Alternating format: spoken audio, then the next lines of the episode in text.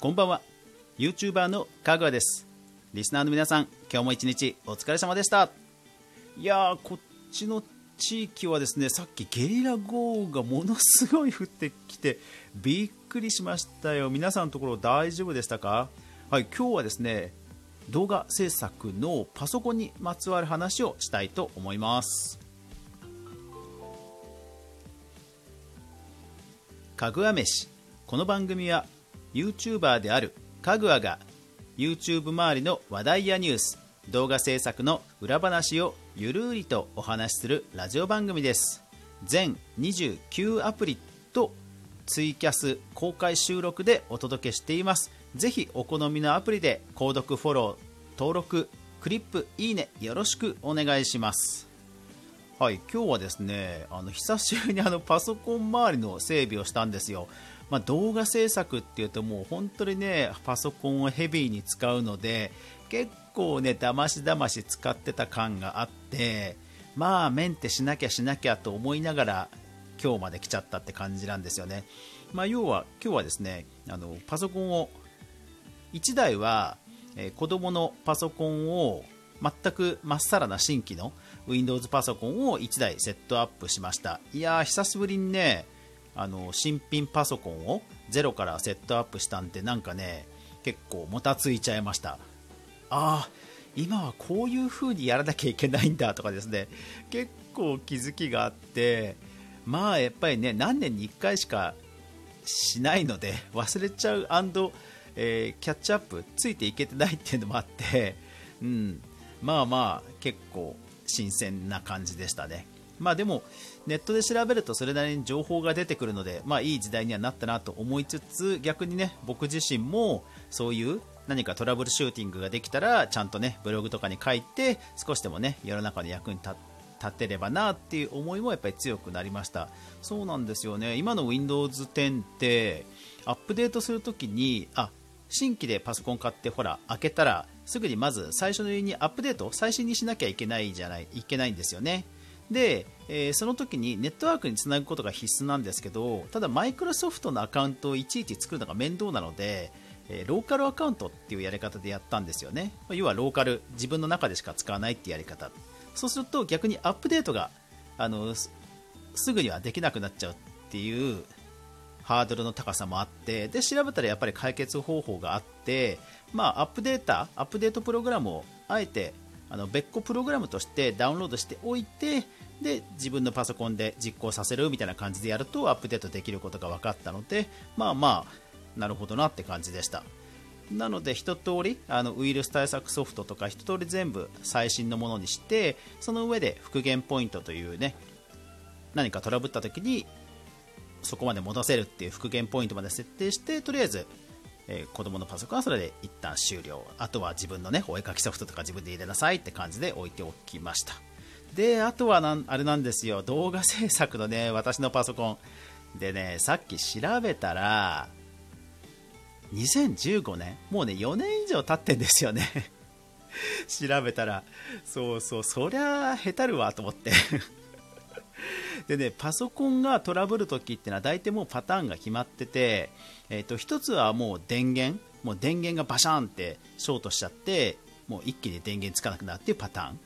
で、突然なるパターンとしては、えー、あとメモリ、メモリの不具合で、えー、メモリを単純に差し替えたらもう治ったっていうパターン。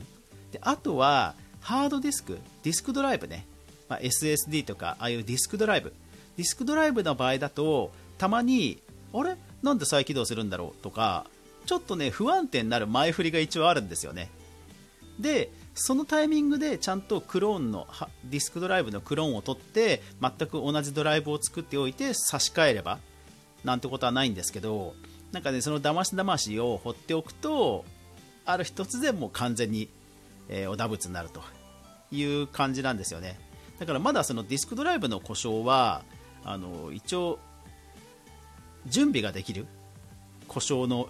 保証なので対応しとけばそれで越したことはないんですけどね。それを 怠ってたんで結構今日バタバタしちゃいました。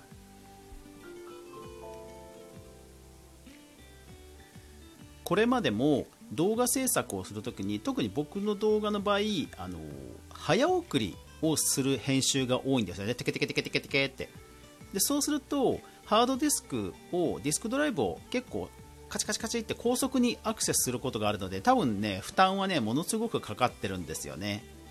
でまあそういうのもあって、えー、たまに先月ぐらいからかな結構ね全くわけわからないタイミングで突然再起動とかねするようになってたんですよ。ほら動画編集ソフトの編集の最中でガガガって言ってこうあれ？うわフリーズかっていうのなら分かるんですけどもう全く関係ない時にとあのネットを見てたら突然固まるとかパソコン立ち上げてちょっとトイレ行ってこうと思ってトイレ行って戻ってきたらなぜか再起動してるとかなんかねよく分かんない再起動パターンが増えていてああこれダメだっては思っていたんですけどなかなかねちょっとぎっくり腰をやったり忙しかったりちょっと後回しにしてたらね今日はもううん起動はしたんですけど起動してすぐに再起動しちゃってあこれはダメだと思って。でしかもあのディスクドライブ SSD って言って、えー、ハードディスクじゃないあのディスク部分がないタイプの要はメモリに書き込むタイプのディスクドライブだとお釈迦になっちゃうともう完全に復活できないんですよね。円盤タイプのああいうドライブ型のやつだったらなんとか復活できることもあるんですけどメモリータイプのやつはね完全復活はもうまず無理なのでさすがにこれまずいだと思って今日ディスクチェックまず修復ツールっていう Windows の標準の修復ツールをやったり再、えー、アップデートしたりとかまあ自分のパソコンでちょこちょこやってました、まあ、とはいえね普段そうやってハードディスクディスクドライブを酷使しつつで、えー、動画編集をゴリゴリやりつつで気がついたらもう4年以上ですよ、まあ、4年ぐらいかな、うん、そりゃへたりますよね。ていうかせめてまあディスクドライブぐらい3年に1回変えなきゃだめだろっていう感じですよね。そう。ね。マウスとかキーボードとかなんか手に触れるものとか効率に関わるものっていうのは結構ね目についたり作業効率に関わるのでお金かけるんですけどなんかねそのメンテナンスに関してはねどうも億劫になっちゃっていかんですね。そう。で結局そのディスク修復ツールをやってる間はパソコン操作できないのでその待ち時間の間子供のパソコンのねセットアップしたりとか溜まってた仕事をやったりとかっていう風にしてやっていたんですけどもまあちょっとそろそろまずいなっていう感じで。ただねやっぱり調べると最新の CPU とかでもそんなに差がないのでやっぱりちょっと今回は、えー、パソコンまるっと置き換えではなくてディスクドライブ。ディスクドライブをちょっと容量のいいやつにして、えー、リプレイスしようかなっていうふうにちょっと検討してます。ただねやっぱりそろそろデータもろもろねクラウドにしなきゃ、ま、もうダメだなとちょっと思い始めてきました。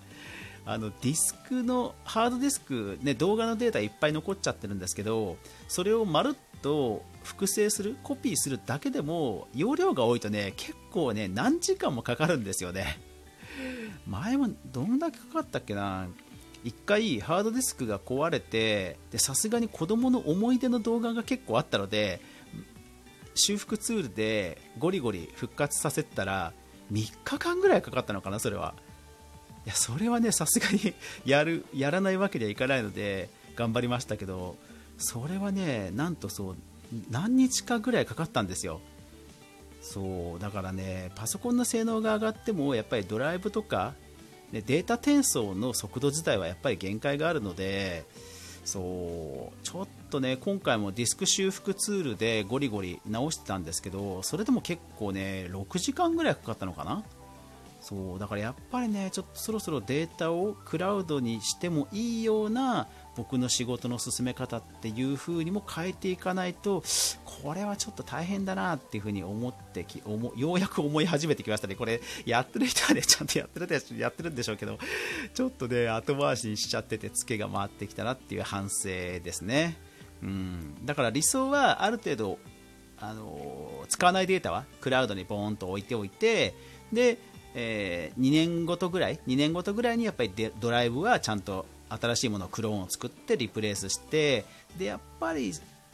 5年か6年したらパソコンも新調するっていうサイクルをちゃんとね日々の仕事のルーティンの中に入れなきゃなっていう ところはちょっと反省しましたね。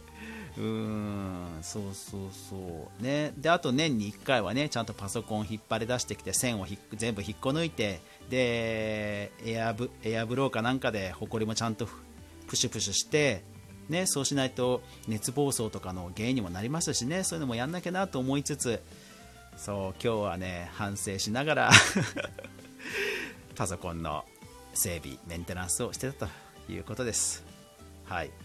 まあだからねあの午前中はそう天気が良かったんでその埃をね外に向けてブシブシやったりとかもできたんで良かったです。これがね雨降ってたらまたね伸ばし伸ばしになっちゃってたからまあそういう意味ではね午前中晴れてたんでよかったなと思います。そうみんなはパソコン周りとかどうです？ノートパソコンとかなんかねなかなか分解しづらいかもしれませんけどねメンテナンス大変ですよね。いかんな。はい、というわけで皆さんも、えー、まあ、スマホもね定期的に多分買い替える人多いと思うんですけどパソコンも、えー、特に仕事で使うわけですからね。ちゃんとそういう定期的だからリースとかでもいいのかな？定期的にちゃんと掃除をしたりメンテナンスをするルーティンを作りましょうね。というお話でした。はい。最後までご視聴ありがとうございました。皆さんもお気をつけください。というわけで